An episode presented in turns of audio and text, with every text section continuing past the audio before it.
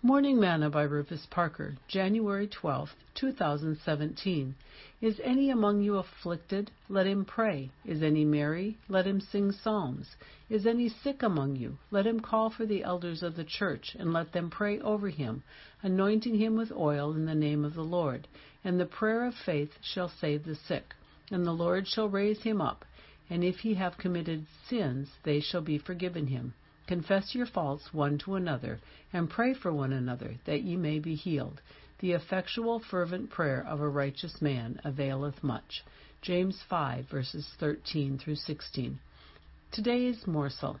James asked, Is any among us afflicted? By afflictions he means sickness, bereavement, disappointment, persecutions, loss of health or property. Those kinds of things.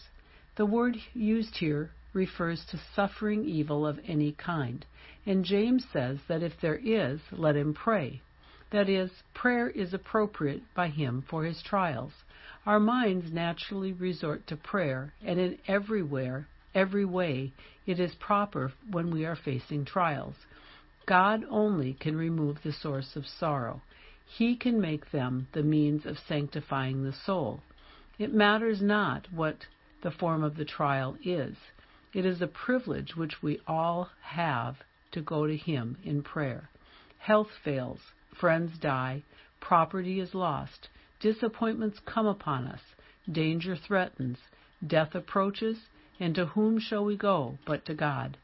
Paul said that he ever lives to make intercession for us. Hebrews 7, verse 25. He never fails us or disappoints us if we trust in him. His ear is ever open to our cries. This would be a sad world indeed if it were not for the privilege of prayer. Sing, Are you weary? Are you heavy hearted? Tell it to Jesus, tell it to Jesus. Are you grieving over joys departed?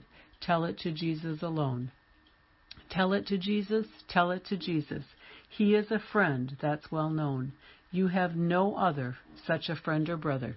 Tell it to Jesus alone. Thought for today prayer still works.